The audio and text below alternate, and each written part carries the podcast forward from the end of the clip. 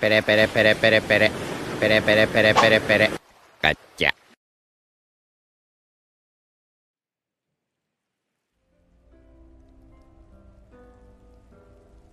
Resumen del capítulo. Momento crucial.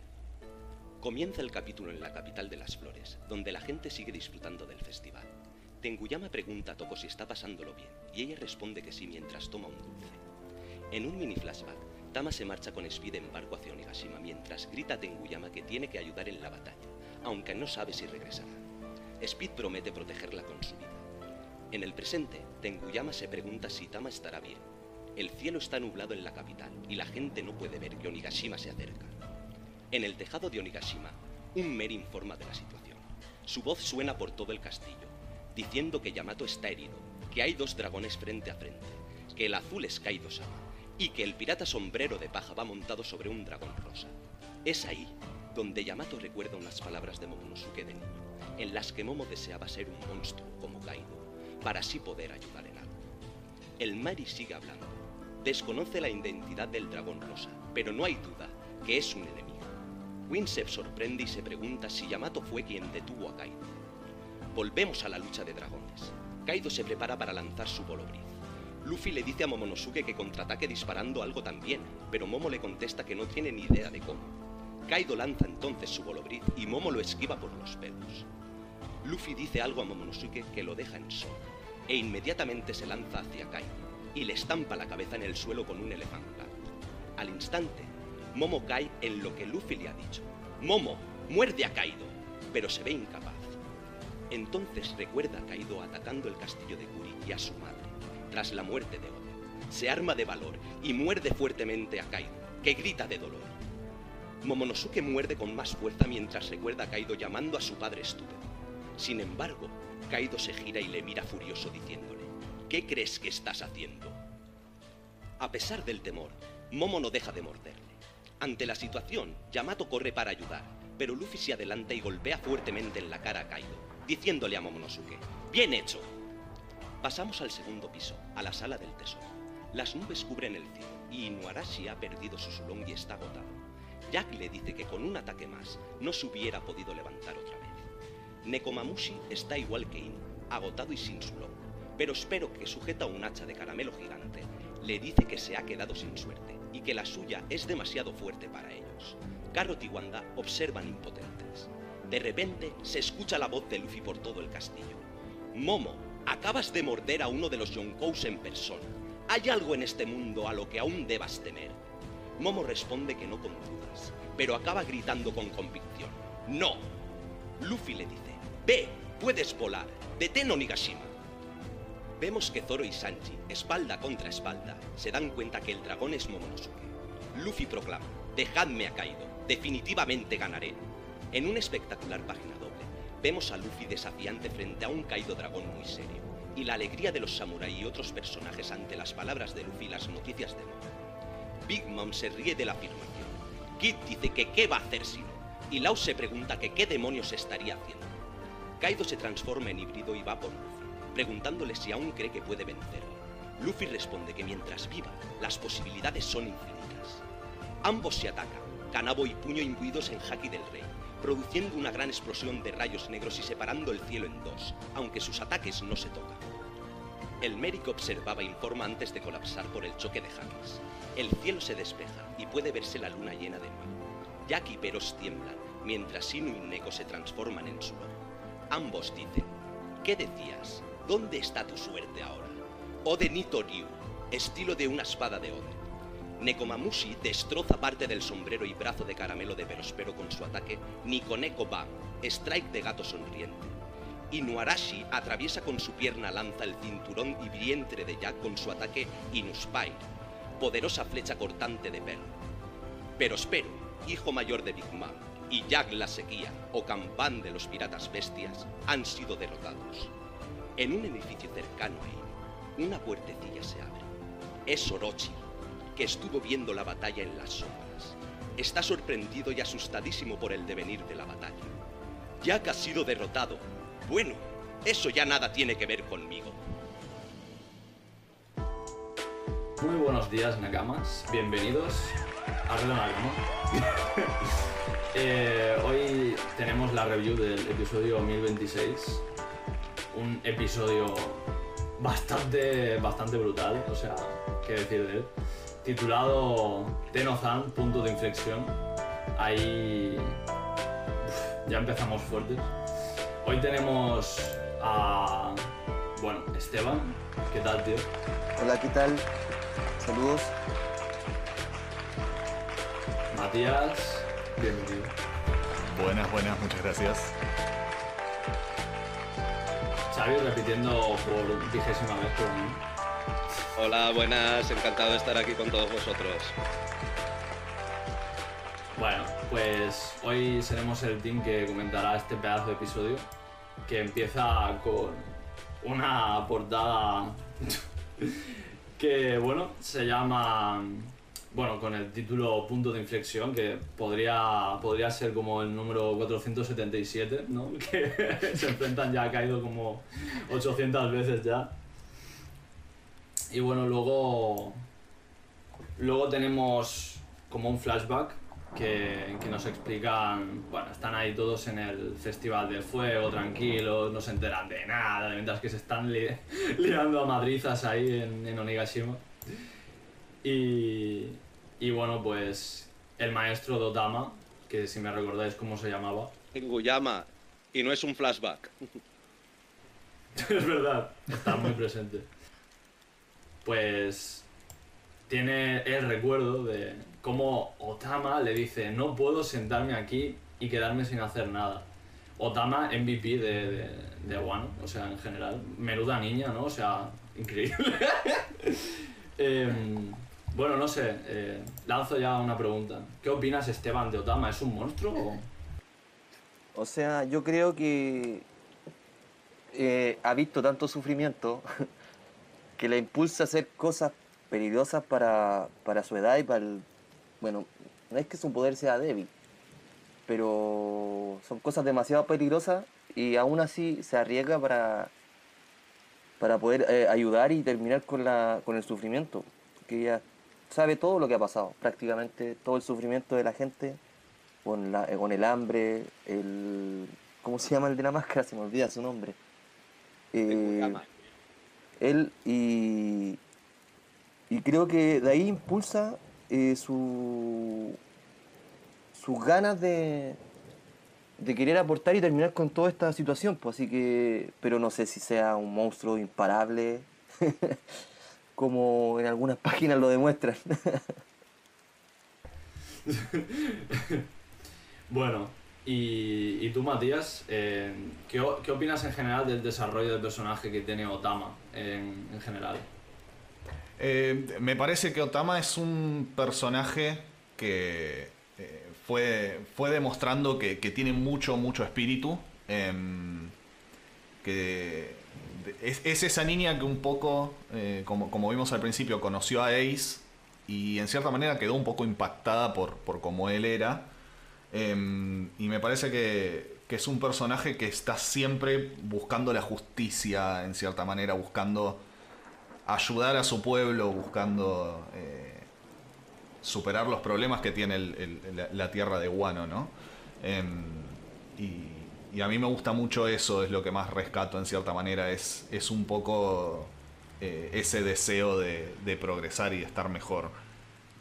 Em, y, demostró, nada, demostró ser muy muy útil en, en todo lo que es la pelea de Onigashima con su, con su poder. Eh, está dando vuelta el, el rumbo de la pelea constantemente. Eh, así que es un, es un gran personaje, a mí me, me gusta mucho, es de, los de, de mis favoritos de este arco.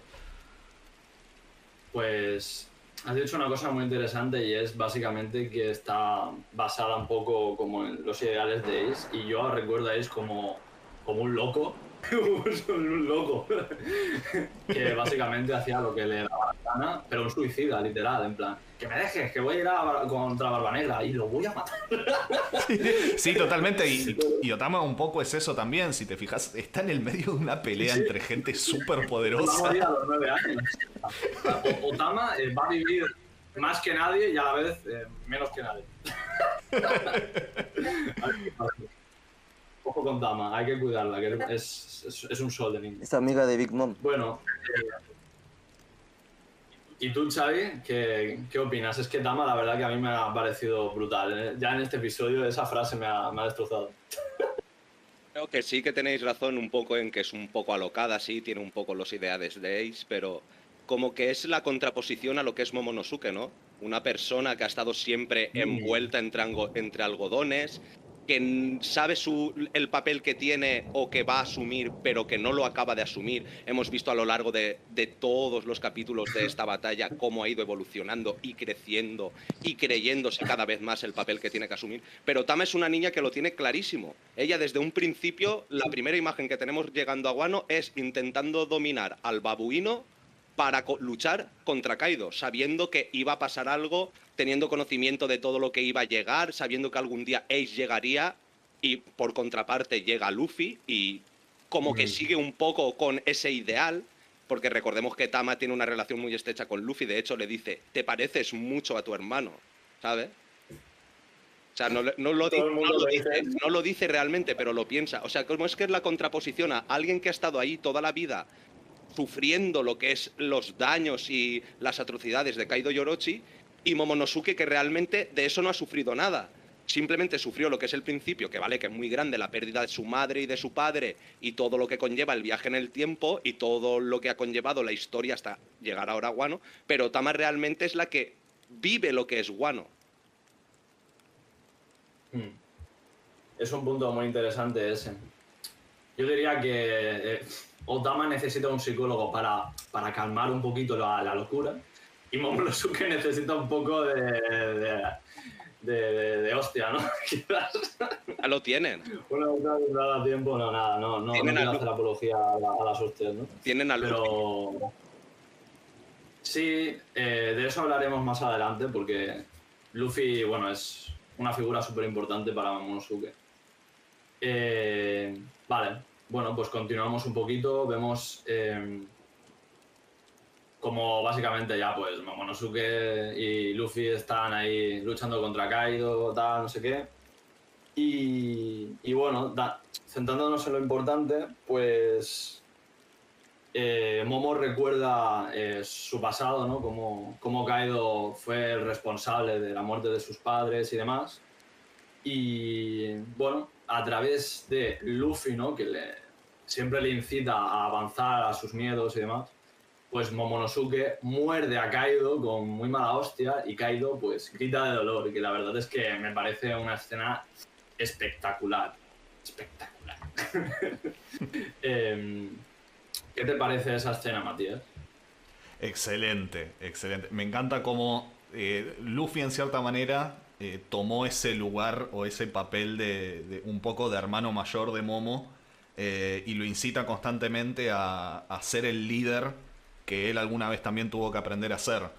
Em, y, esto me parece que es un punto culmine de, de ese desarrollo, el momento en el que le demuestra, ves Momo, no lo...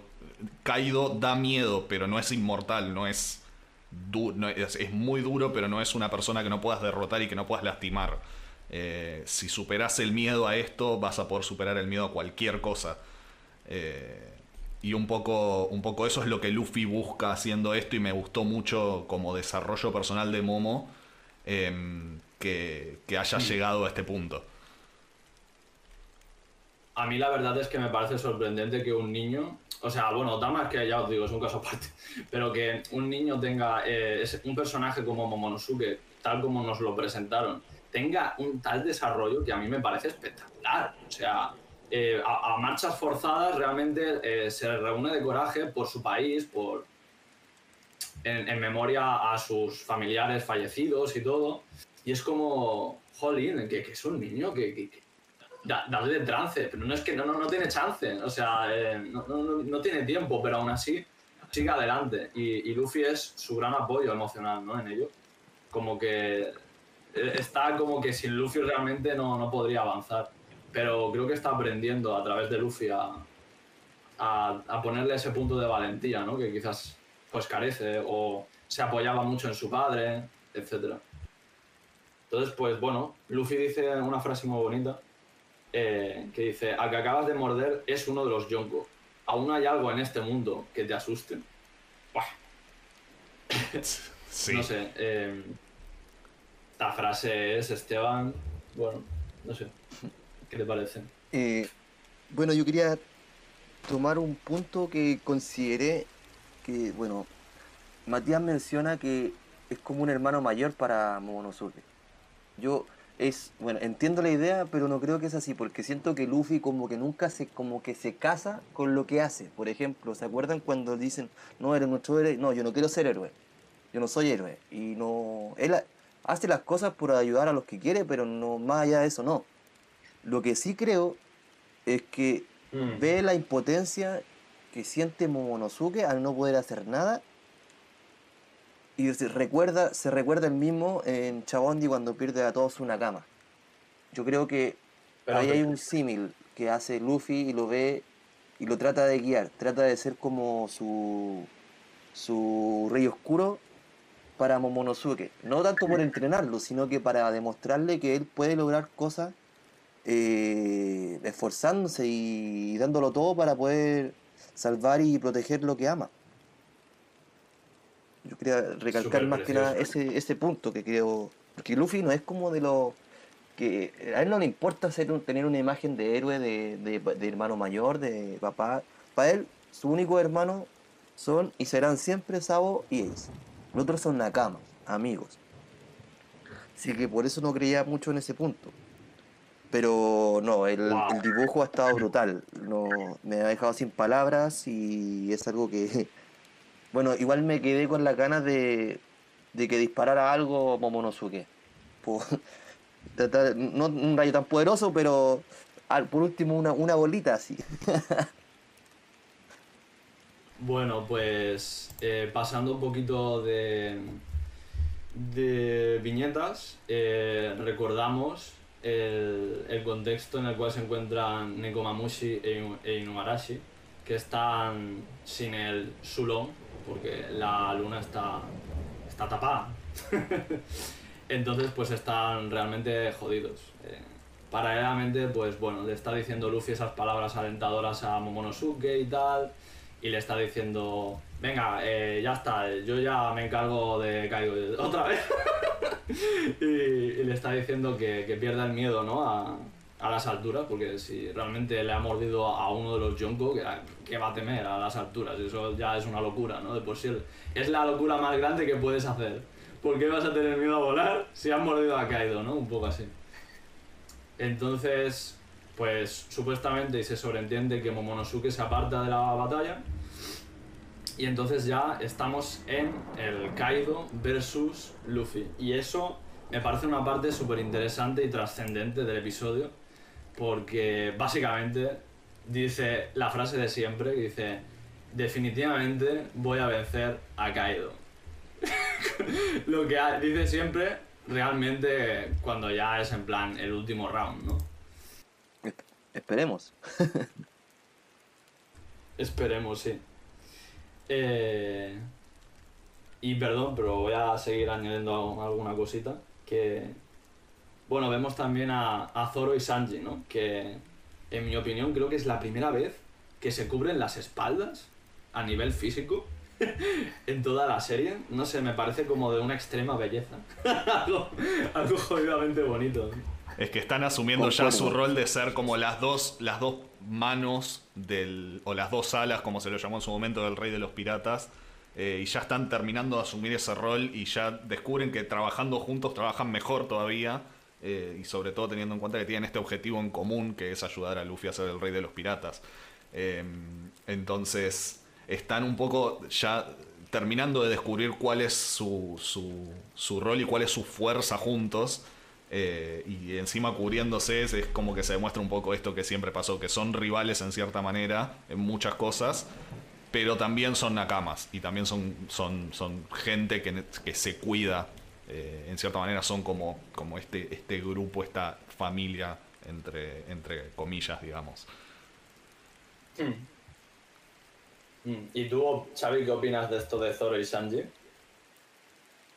Yo quería comentar un poco antes acerca de lo que estabais comentando de las viñetas de antes, de cómo Luffy motiva de alguna manera a Momonosuke, pero eso que estabas comentando tú de que al final Momo hace las cosas a trancas y barrancas, pero las acaba haciendo, pero es bajo la figura del Luffy que lo que yo creo que le está haciendo entender es que tiene que hacer las cosas por él mismo, no que dependa de los demás, ni que esté esperando señales de fuera, sino que él ha decidido una cosa, actúa y hazla. Sabes que tienes gente a tu alrededor que te va a apoyar. ¿A qué esperas? Es como un poco como sigue el capítulo. Acabas de, como lo habéis comentado, acabas de morder a un Yonkou. Lo acabas de morder porque yo te lo he dicho, te lo he comentado, pero lo has mordido por iniciativa propia. O sea, si tú no decides morderlo, no lo muerdes. ¿Qué, ¿A qué más tienes que tener miedo? ¿Qué, qué, qué más te falta para saber y actuar como quien eres? Y hacer las cosas como toca. Muy buen punto. Eh, en ese sentido, eh, he relacionado una cosa que creo que es bastante clave en la serie en general, que es la figura de la dependencia emocional en la niñez, ¿no? Quizás, o sea, Luffy yo recuerdo en el flashback que dependía mucho emocionalmente de, de sus hermanos, de Sabo y de Ace, que siempre pedía ayuda, que estaba llorando, que, que caía en todas las trampas, que se hacía daño siempre, y eran ellos dos los que le salvaban. Estaba siempre en todo lo fregado el Luffy, ¿no? Porque confiaba en ellos, confiaba en que lo iban a salvar. Esa es la filosofía que tiene como tripulación él. Él tiene nakamas y en todos los, los sitios que hemos visto que sus nakamas necesitan ayu- ayuda, él ha o que necesitan hacer algo, él ha tirado detrás y los ha ayudado como él, con la confianza que él tenía en sus dos hermanos.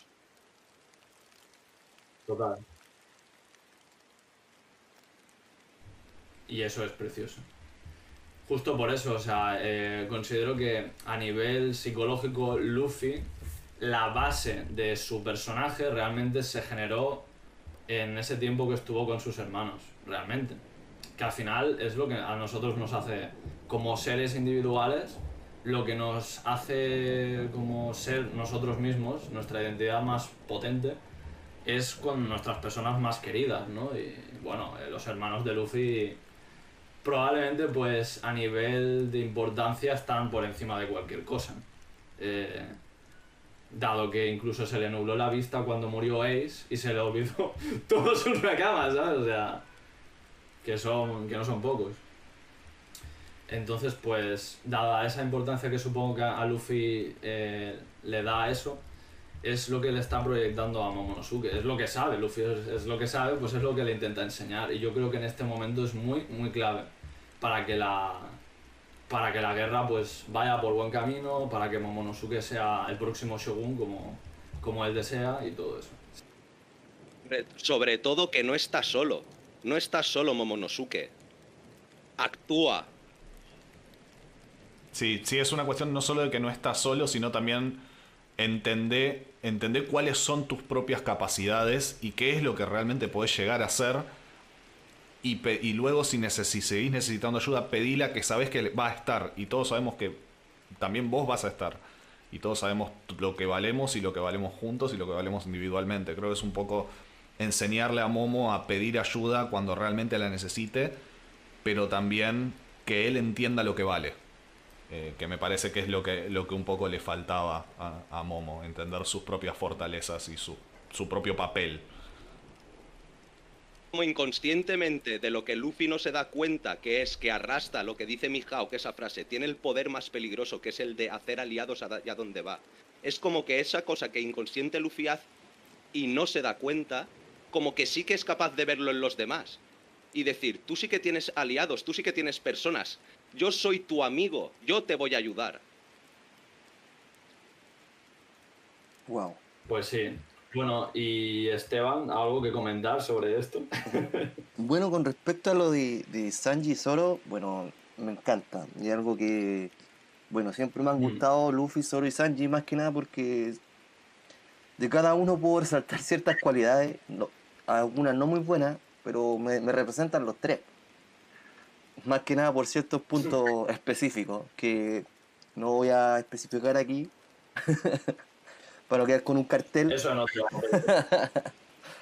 pero no creo que están madurando. Si bien ellos tienen una madu- han madurado bastante en forma de combate, de, de ver las cosas, pero ellos nunca habían como madurado en el sentido de compañeros, porque son Nakama, pero amigos no son, se llevan pésimos, pero eso no significa que no puedan ser compañeros de, de batalla. En especial si ambos tienen eh, la mira eh, que Luffy sea el rey de los piratas y como es su capitán, es una cama, eh, van a hacer todo para poder hacer que lo logre. Yo creo que eso es algo que representa, es como una especie como de cierre de tantos capítulos que, que cejas, que marimos, entonces yo creo que se van a seguir llevando mal, pero en combate van a, van a volverse una pareja bien, bien fuerte y difícil de, de combatir para las otras bandas piratas. Yo, yo añado un aporte y yo creo que a partir de, de este espalda contra espalda va a haber mucho ya hoy.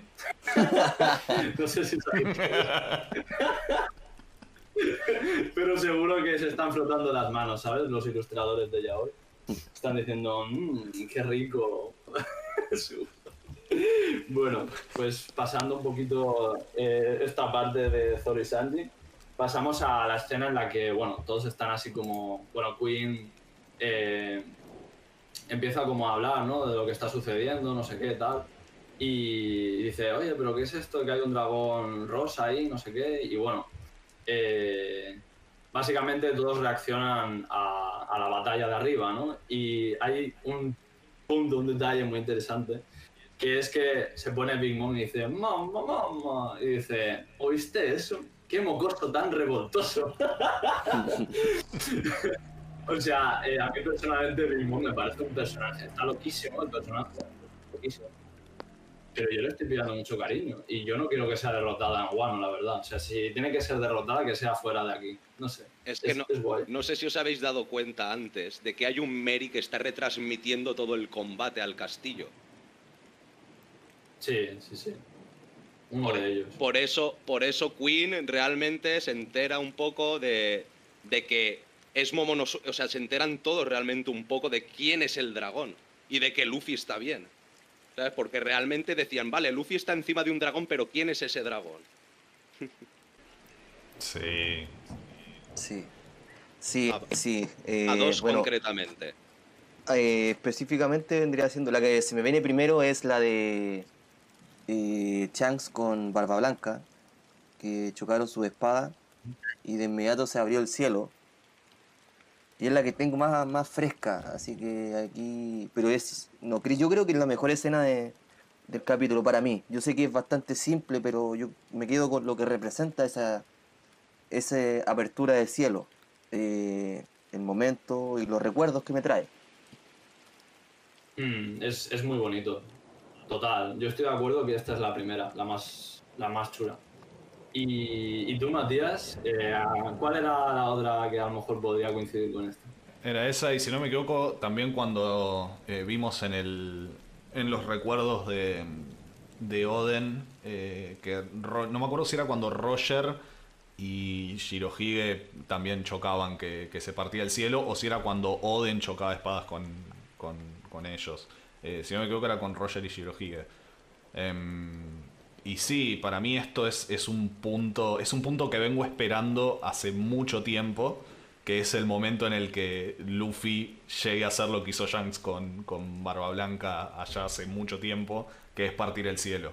Eh, me parece que esto ya demuestra que, que Luffy creció eh, y que Luffy ya tiene la determinación completa y absoluta de, de ser el rey de los piratas y ya no hay nada que, que lo haga lo haga retroceder en es- y, y- o, o frenarse en, en ese sueño que tiene. Eh, me parece que esto es, es la, la manifestación de, de a dónde quiere llegar Luffy y de a dónde va a llegar. Precioso, precioso. Sí. Bueno, Xavi, para, y para continuar un poquito, Yo la imagen que recuerdo, no sé si, si realmente cuando Oden y Shirohige, cuando o Shirohige o Roger y Shirohige en el flashback chocan espadas, no sé si se separa el cielo, pero a mí la imagen que me recuerda es a los otros dos Yonkous que tenemos recientes, que son a Big Mom y Kaido, en la batalla esa que tienen, que Queen y todos los subordinados de, de Kaido dicen, se está partiendo el cielo, salgamos de aquí. Esa es la otra imagen que me, la que me viene a la cabeza de partir el cielo junto con la de, evidentemente, la de Shanks y Barba Blanca. Y como que esto nos está dando una señal de, como todos estamos diciendo, del nivel que está, ah, está llegando Luffy. Y como que es como un primer paso, es como la prueba de fuego para nivel Yonko. O sea, la primera prueba de fuego es chocar espadas o chocar puños y partir el cielo. Pues Luffy ya cumple ese requisito. Claro. Yo lo que, lo que pienso de esto de partir el cielo es que si, si, per- si, persona- si personificásemos el cielo estaría rayadísimo, en plan, joder, otra vez otro, choque, vamos a separar.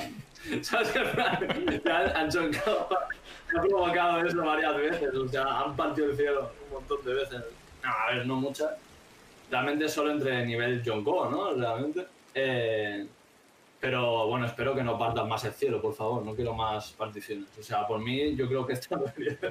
Podríamos hablar, podríamos hablar a nivel de partición de cielo de la batalla de Akainu con, con Aokiji, porque ahí realmente en Punk Hazard lo que era el climatológicamente el cielo estaba partido. Claro. Sí, todo el, Bueno, todo el pero- ecosistema en esa isla estaba destruido completamente. Sí, sí, La sí. historia de ellos. Pero, perdón que interrumpa, pero eso es como más un efecto del despertar de su fruta, ¿no creo? Porque yo creo que al partir al cielo de esa manera es netamente por el jaque del conquistador. Es algo que al chocar, tener una potencia similar, es lo que produce esa apertura, porque no es como... Yo creo que Sí, son no es distintos. climatológico. Exacto. Sí, es distinto realmente. No es climatológico, no es a nivel climatológico, es más a nivel de que es un choque y la onda expansiva abre el cielo. Claro. Vale, pues. Bueno, después de que suceda la partición del cielo, em, lo que sucede es que se ve la luna. Entonces, Nekomamushi e Inugarashi vuelven a tener el Sulong y derrotan a Pero Espero, Perorin. Sí, Y- por fin. Por fin, pesado. De un golpe. Estoy tan feliz de que le haya, lo haya derrotado a Peros, pero lo odio tan fuerte. Encima estoy viendo y creo que no sé si le cortó un brazo en el dibujo por lo que veo, así que estoy el doble de feliz. El de caramelo, le rompe, le rompe el sombrero, le quita el sombrero y le parte el brazo de caramelo. O sea que realmente Es le parte un brazo que ya tenía partido. Vivo, vivo para Sí, o este sea, momento. básicamente.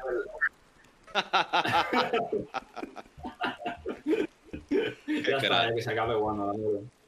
Pues.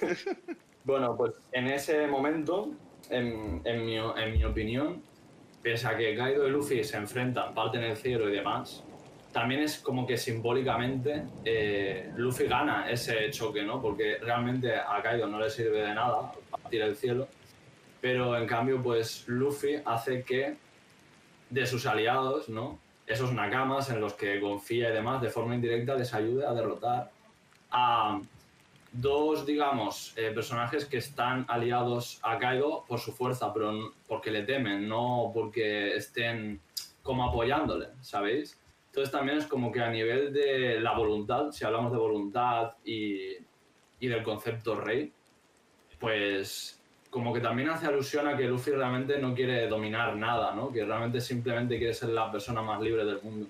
Y que hay más libre, ¿no? Que realmente de forma indirecta ayudar a gente también. No sé. ¿Qué, ¿Qué opinas, Esteban? Y no, es, es complicado. Aunque yo siempre tenido una teoría de que Luffy lo hace porque sabe que después de la victoria habrá un banquete.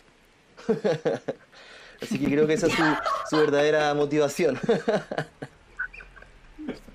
El nivel de ataque del rey y lo de partir del cielo viene porque tiene mucha hambre y quiere, quiere un puto banquete de la Claro. Pues me parece un buen. No, pero hablando en serio, eh, bueno, para mí Luffy es uno de los personajes más complicados de, de analizar y de tratar de, de, de comprender cuál va a ser su siguiente paso. ¿Qué va a hacer? ¿Qué se le va a ocurrir ahora? No sé, yo ya veo que Luffy, no sé, quiere empezar a aprender a usar la espada para pelear con Chuck. No sé. Veo todo posible con Luffy porque Sí. no, él no se mide, no... Lo único que está convencido es que quiere lograr su sueño y, y en proteger a su Nakama. Eso es como lo, lo único que está fijo en Luffy y que le gusta comer y los banquetes. Pero de ahí en más no, no sabe, que, no sé, entrenó con, un, con el, la mano derecha del rey de los piratas. Eh, a pesar de que no le gusta ser héroe, eh, aún así ha ayudado a infinidad de reinos. Eh, ¿Qué más?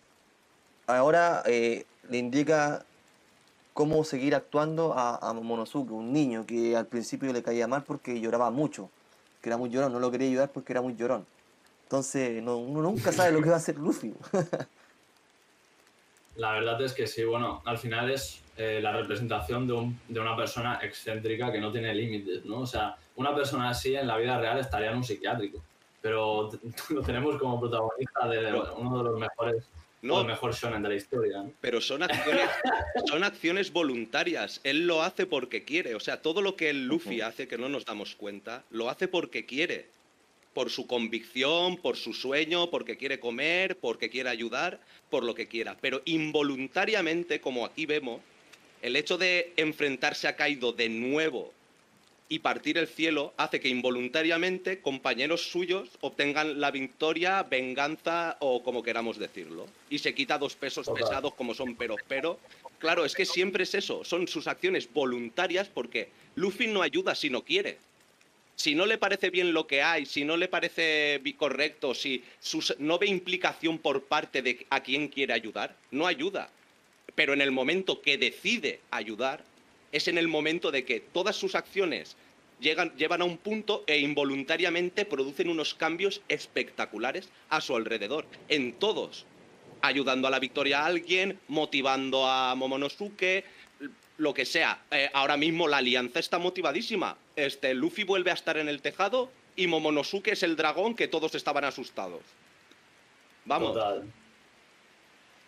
Increíble. Bueno, pues eh, yo ahora em, quería comentar que realmente hay una cosita final ¿no? del episodio.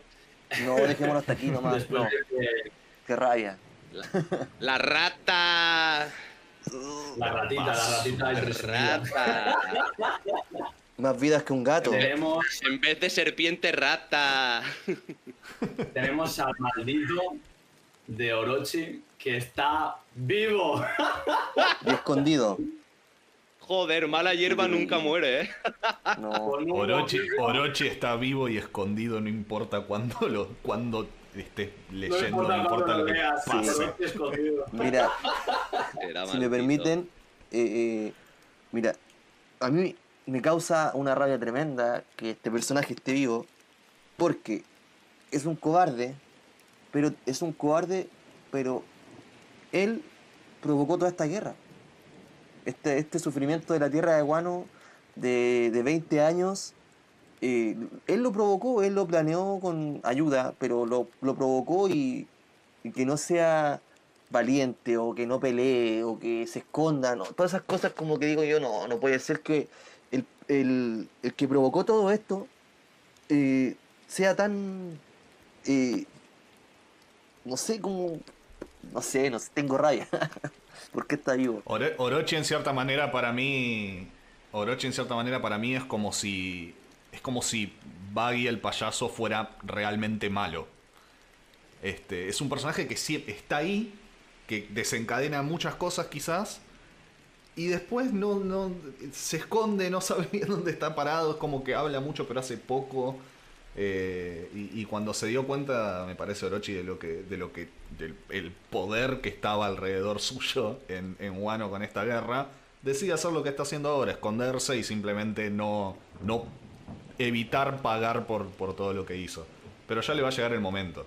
Si Asperóspero le llegó hoy, en cualquier momento Orochi le llega. Lo mejor siempre para el final. ¿Eh? Totalmente.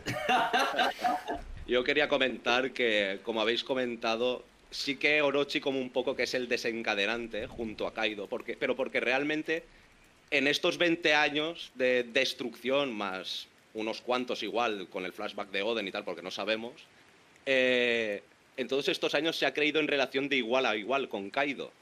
o Kaido ha querido mantener esa fachada. Y ha sido justo llegar este momento, lo de, es que el, la, ese, el punto ese de los 20 años, el momento en el que estamos, que Kaido justamente ahora le haya cortado la... O sea, haya decidido ahora justo mover Onigashima, emprender su nueva guerra, por lo que sea, ¿vale? Que los, las cosas que se han desencadenado, que igual es el ciclo que se tenía que cumplir para que Kaido dijera, coño, ahora es el momento. Pues ha- hemos llegado a este punto, pero como que Orochi ahora mismo se ve a lo que ha intentado enfrentarse, que es a los vainas, ha salido más escaldado que nada. Kaido le cortó la cabeza, con lo cual ya pierde la confianza con él. Entonces, como que ahora mismo está como rata escondida diciendo que no me pille nadie por medio porque es que se me cargan. O sea, él lo que quiere es huir. No le interesa ya ninguna lucha ni le interesa Guano porque es que es lo que dice. Han derrotado a, lo- Jack. Pero bueno, eso ya no tiene nada que ver conmigo. A lo que él quiere, o sea, él va a lo que le más, más le arrima. Bueno, yo quería comentar que no, no pretendo defender a Orochi, pero no considero que sea realmente el causante de todo esto. Es decir, yo lo veo también más como una víctima del odio que se generó, ¿no? Que ha- había como un bucle de odio entre, bueno, pues cosas mal llevadas, ¿no? Entre personas anteriores a, al chaval ese que luego pues le estaban persiguiendo para matarlo. Luego fue, personalmente, a mí me pareció manipulado por la señora esa, mayor, que cambiaba de cara. Y, y sí, realmente, pues es lo que comentábamos antes. eh, Luffy ah, estuvo rodeado de dos personas maravillosas, aparte de la. de, bueno, esa infancia ¿no? que tuvo y esos referentes, pues Orochi ha tenido los referentes que ha tenido. Y su construcción y su identidad se ha basado en eso. Entonces, no es tanto como que sea, eh, las personas sean buenas o malas, sino que viven en un contexto o en otro. Y entonces se desarrollan a través de ellos y generan pues una personalidad. Y evidentemente la de Orochi es odiosa. Y dan ganas, ¿no? De en plan, esto molesta, es peligroso, ojalá lo maten, ¿no? Es el- el- el- la emoción que, que- que se tiene, ¿no? Pero Claro. finalmente Pero es su decisión realmente. Si no decides tú seguir lo que te dicen, eh, ¿hasta qué punto podemos decidir nuestras decisiones? Pero- o sea, ahí ya... ahí ya entramos, un- ya entramos en buah. No, pero es que. Exacto, y no vamos a entrar. Pero MJ. MJ. Mira, Dime, entiendo dime. lo que tú dices y tienes bastante razón. Pero hay un punto que estaba olvidando. El, reci- sí recibió apoyo. Y independientemente haya puesto en, pla- en marcha el plan o no, eh, tuvo el apoyo de. Hoy se me olvidó el nombre del papá de. Ya sube, ya sube. Ya, es mismo. Y de Oden. Ah. Y de Oden también tuvo eh, ayuda, lo, lo, lo ayudó dos veces que le pidió ayuda, Oden estuvo ahí para él. Entonces, Ujú. eh, yo no soy, yo no soy de los que defienden que la rabia, uno puede tener rabia, pero eso no te puede eh, desencadenar a, a realizar ciertas acciones que, que en sí no, no corresponden, por mucha rabia que tengas, no, no, no, no hay Realmente- motivación. Estamos llegando ya al punto. Claro, eh, la cosa es que hay un porcentaje de decisión, como dice Xavi, que, que tú pues, puedes echarte marcha atrás. eh. lo que pasa es que Orochi también, a nivel de personaje, se le nota tonto. O sea, está construido Mucho. como- Muy. Ya, le ves la cara, tiene un pedazo de Es que cabeza, cuando apareció la primera vez digo, esto, esto es Orochi. A esto le tienen miedo. Fue muy bueno. Fue muy bueno, tío. A esto le tienen miedo. Claro, y además también eh, realza la figura de rey, ¿no? Como una persona eh, fácilmente manipulable, que, que ejerza como figura, ¿no? Kaido lo, lo usa, pero realmente el rey de Wano es él. Y Lo que claro, pasa es que lo usa como figura y de mientras pues él hace sus chanchullos. es cómplice, es cómplice. Es que juega, Sí, juega con, el, más. e- con el propio Pero ego de Orochi que piensa que es una persona muy importante cuando en realidad es un peón más de los planes Sí, de sí. Kaido para, para el país. Ahí, Es ahí, eso. ahí. Eso, eso es lo que es. Sí. Y se lo quita de en medio cuando no lo necesita. Claro, cuando dice, cuando dice, ya voy a emprender mi plan, este ya no me hace falta. El que tiene que mandar es. Ya- es Yamato. Au Shogun. Madre mía, es que Wano a mí me, me está pareciendo espectacular. A nivel narrativo y todo eso también es como que hace muchísimos guiños a, a sucesos que han pasado a lo largo de la historia de la humanidad. hablando de reinos, hablando de revoluciones, Hmm. ¿no? Eh, incluso yo creo que lo de cortar la cabeza es un poco eh, lo, lo que pasó con Robespierre, ¿no? En la Revolución Francesa. eh, que se cargaron a los nobles y les cortaron las cabezas sin ton ni son, un poquito. Guillotina para todo el mundo. bueno, ¿Qué pasará con Orochi? ¿Qué creen? ¿Qué, ¿Cuál va a ser su Pues- final? ¿Preso? ¿Muerto? eh, ¿Asesinado vale, al público? ¿Cómo? Ok. Buena pregunta, Yo buena creo- pregunta, ¿eh? Es una, es una muy buena pregunta. Yo creo que lo que a mí me gustaría que pase y quizá puede terminar pasando es que Orochi va a terminar pagando por sus crímenes. No, no creo que muriendo, yo creo que, que se merece algo peor, se merece algún tipo de prisión en la que, en la que se vea realmente solo y en la que no le quede otra que sufrir. Yo creo que, que- eso, eso es lo que a mí me gustaría que, que pase. Y quizá termine pasando, no sé, o no, no sé. Mm, bueno, en mi opinión, eh, Orochi no tiene lugar en Wano para empezar y tampoco tiene lugar fuera. Es un personaje que, que no tiene cabida en la serie, eh, eso es obvio. Y, y tampoco lo veo en Impel Down, o sea, es, es- está bastante acorralado. Es un personaje que tiene una salida muy limitada. A Entonces, eh. Personalmente, yo diría que como rata tiene que estar en las cloacas. no sé qué serán las cloacas de Wano, pero yo, yo, yo lo, lo llevaría um, castigado a las industrias contaminadas que él mismo generó. Ahí es donde yo terminaría con su vida, o al menos donde lo, lo encarcelaría. ¿Y tú, Chavi? Solo. Yo creo que yo por creo que soy el único que se plantea la posibilidad de que sí que tenga redención. Por más que nada por romper con el ciclo de odio de, de destrucción, claro, porque es que es eso, al final, si Momonosuke o Hiyori o quien, o sea, porque realmente serían los personajes que merecerían acabar con con con este, con Orochi. Si Momonosuke o Hiyori acaban con él o lo ejecutan de alguna manera, es como que se está perpetuando otra vez ese ciclo de destrucción y entonces si por alguna de aquellas quedara un quedara coño cómo se cómo era el apellido de Orochi cómo era el clan de Orochi quedara otro del clan Oh, que- quedara otro sí sí no me acuerdo quedara otro del clan de Orochi. Kurozumi, sí Kurozumi. Quedara otro del, de clan de Orochi del clan Kurozumi vivo. Sería como que ese podría perpetuar otra vez sen- entonces yo creo que de alguna manera sí que tiene que estar A ver, evidentemente que va a pagar por lo que ha hecho igual. Pues sería tema de una mini historia, ayudando en el pueblo Kobore a los abuelos, rollo Yasue, ¿sabes? O potabilizando el agua, construyendo potabilizadoras de agua para... Yo qué sé, de alguna manera sí que se va a redimir. Siempre vigilado, Hostia. evidentemente, por la gente que hay, por los vainas que queden vivos y por quien se quede a gobernar Wano, que supongo que será Momonosuke, y con quien esté acompañado. O sea, siempre bajo una supervisión, pero yo creo que sí que va a tener una redención.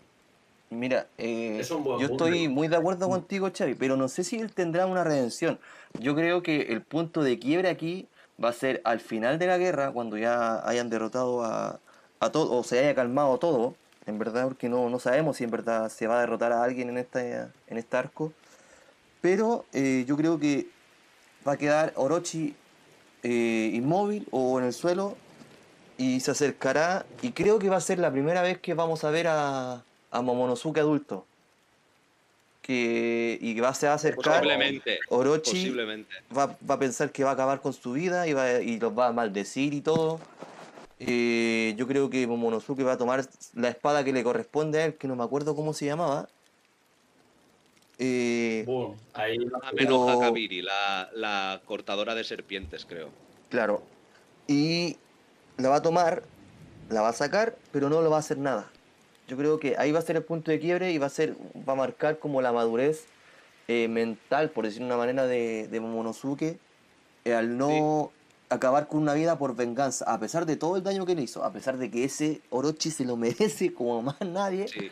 Eh, pero va a marcar ahí el, el punto de que hablaba inflexión, el sí. cierre, el cierre de ese ciclo interminable de odio y claro, y va a pagar. No sé si se va a redimir Orochi, pero sí va a pagar, pero no con su vida porque Oden, o sea, perdón, Momonosuke eh, se la va a perdonar.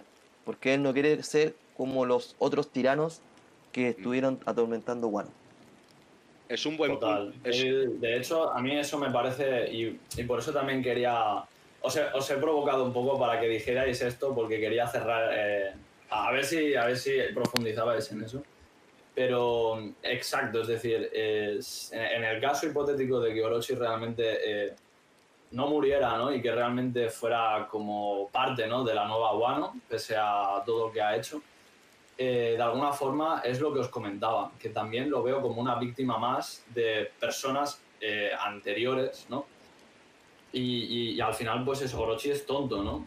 ¿no? No lo veo tanto como alguien malo, sino alguien que ha, ha sido lleno, llenado de odio, ¿no? A través de ciertas personas que lo, que lo, que lo proponían. Y, y entonces, pues, eh, se ha llegado a esta situación y en la cual, pues, al igual que Oden, eh, pues perdonó y, y fue bondadoso con, con Orochi, cuando realmente Momonosuke como personaje le cuesta horrores eh, hacer daño a la gente, o sea, le, le tiene que decir Luffy, muérdele, va, le cuesta, es majo, ¿sabes? Momonosuke no quiere hacer daño a nadie. Es un chaval buenísimo y ya, pues tiene sus 28 años y no sé, es, es- de hecho, es como lo que necesita Wano, ¿no? O sea, eh, no necesita un Kaido o un Orochi, un tirano, necesita alguien con corazón Inocencia. que ya lo comentaba en otro episodio. Y Momonosuke tiene ese corazón y como futuro Shogun de Wano no va a permitir asesinar a Orochi, creo yo, eh, en el sentido de que va a ser bondadoso con él y de alguna forma ese ciclo de odio debe terminar siendo él perdonado ya en plan, vale, murieron tus familiares, eh, han muerto mis padres, pero bueno, ahora tenemos que reconstruir esta mierda, ¿no? Que hemos hecho entre nuestros antepasados. Sí. Un poco así. Además que el manga va encaminado a ello, porque supuestamente Luffy ya le ha dicho a Momonosuke que se vaya a, a aguantar la isla. O sea que no, no, no veo viable que Kaido vea a Momonosuke en forma humana. O si lo ve ya será más, muchísimo más adelante, ¿sabes? Pero ahora mismo como que está un poco encaminado a ello, como que está encaminado a que Momonosuke detenga la isla y de alguna manera se encuentre con Orochi en forma humana. Vale, pues eh, yo creo que este punto ya está suficientemente desarrollado. Que me ha parecido brutal, o sea, llevamos un podcast intensito. y ahora pues ya cerrando lo que es el, la review y el análisis, ¿no? Eh, ya llegamos a cuál ha sido el personaje destacado del capítulo.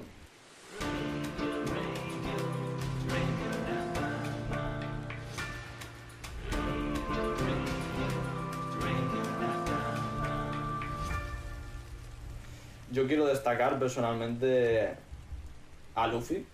Personalmente creo que se la ha sacado, sobre todo por la partición del cielo. y todo lo que le ha dicho a Momonosuke en general, ¿no? Como figura. También he hemos visto a Tama que también está influenciada por Luffy. Como vemos toda la alianza súper animada, motivada. O sea, Luffy básicamente es el protagonista de todo este episodio. Y, y bueno, no voy a ser muy creativo, pero, pero bueno, empiezo con Luffy. Os dejo el marrón para vosotros. Eh, mira, en, en este capítulo, eh, sí, yo, también concuerdo que Luffy es el, el más, el personaje más valioso del capítulo, pero sí también tengo que mencionar a Momonosuke. Ese hecho de que, es que como lo dije en el podcast anterior, creo que fue, la review anterior, perdón, se complementa tan bien Momonosuke estando al lado de Luffy que se comporta como el, un shogun, como alguien que quiere proteger la tierra, alguien que quiere lograr su meta, su cometido, que es derrotar a Kaido. Y, nada, creo que también es algo digno de admirar al, ser alguien que no es, eh, actualmente no es fuerte, pero que aún así eh, está luchando con lo que tiene y, y está superando sus miedos gracias al, al complemento de Luffy, claro. Pero Luffy es el, el personaje más, más importante de este capítulo para mí. Matías. Eh, yo concuerdo un poco con lo que con lo que dijeron. Me parece que tanto Luffy como Momo son para mí los personajes de, de este capítulo. Eh, Luffy por, bueno, una vez más mostrar lo que logra eh, inspirar en, en los demás. Eh, pero sobre todo me, detengo en Momo y en este, lo que me parece que es un, un paso enorme que acaba de dar hacia ese futuro de ser el líder que hoy Wano necesita, que claramente necesita un líder y no un tirano, y creo que Momo está, está por fin aprendiendo lo que vale, eh, por fin está dejando el miedo de lado y por fin se está convirtiendo en ese líder que, que Wano va a necesitar de ahora en adelante. Bueno, Xavi, pues está clarísimo que el MVP para ti es Orochi, ¿no? No, no, no, no, estáis equivocadísimos, tío. Hay una, hay una cosa que ha estado ahí retransmitiendo hasta el último momento la batalla, hasta el último momento, hasta colapsar. Para mí el personaje es el Meri, tío. Si no es por el Meri, nadie se entera de que Momonosuke es el dragón, nadie se entera de las palabras de Luffy, nadie se entera de lo que está pasando allá arriba.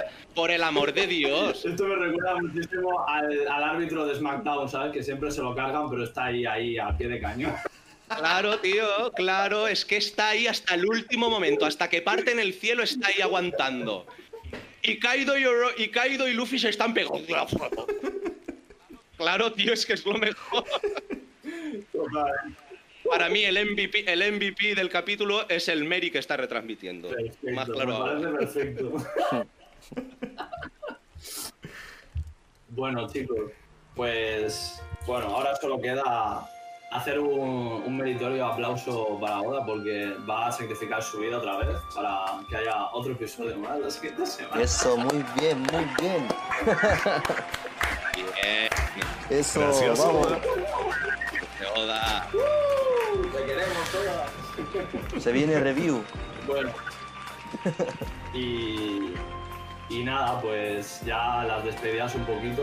Por mi parte, gracias por, por haber llegado hasta aquí. Espero que la, habéis, habréis disfrutado y tal.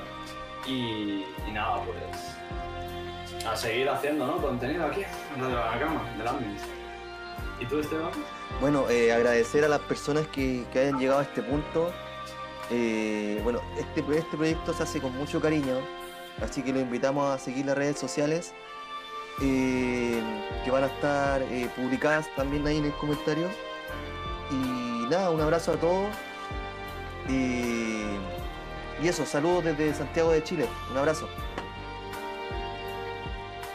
Eh, nada, simplemente agregar a, lo que ya dijeron el, el agradecimiento una vez más por, por acompañarnos. Eh, es un honor eh, estar acompañado de este, este panel y de ser parte de este proyecto tan, tan, tan variado eh, de, de nacionalidades, de gente, de, de puntos de vista. Em, y, y bueno, nada, realmente fue, fue un honor estar nuevamente en este capítulo con, con ustedes tan, tan importante. Qué bonito, pues. ¿Y Xavi? ¿Algo más que añadir? Yo, para variar, pues mira, también quería agradecer mucho a toda la gente que nos sigue, que nos da ese apoyo, que ha conseguido aguantar hasta el final y consigue aguantar hasta el final, casi siempre. Eh, algo tan pequeñito como esto y ver la evolución y todo lo que va saliendo y todo lo que está planificado, o sea, es una cosa que me hace sentir y ver eso, el cariño que hay alrededor, eso es una cosa que me llena mucho, la verdad. Si te pudiera dar un abrazo, te lo daría. ya te lo daré. No lloréis, ¿eh? Voy a llorar, voy a llorar. Bueno. pues nada, un saludo Nakamas y espero que, bueno, estéis en el siguiente vídeo. un abrazo, chao, chao.